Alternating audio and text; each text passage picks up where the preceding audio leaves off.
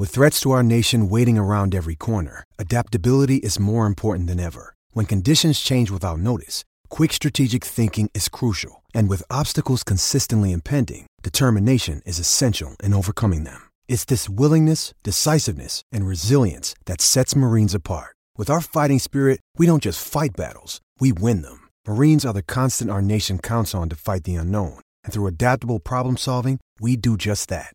Learn more at Marines dot com. For logbook servicing you can rely on, you need to make the right choice. You need trained professionals who are fully qualified to service your car according to manufacturer's specifications. For real peace of mind and a nationwide warranty, book in or book online at repco service dot com. Born on this day in nineteen seventy-one, former Australian field hockey utility Kate Starre, who represented Australia at the nineteen ninety-six Atlanta Olympic Games. Also born on this day in nineteen seventy-one, former American road cyclist Lance Armstrong, who won seven Tour de France titles but was later banned for illegal drug use.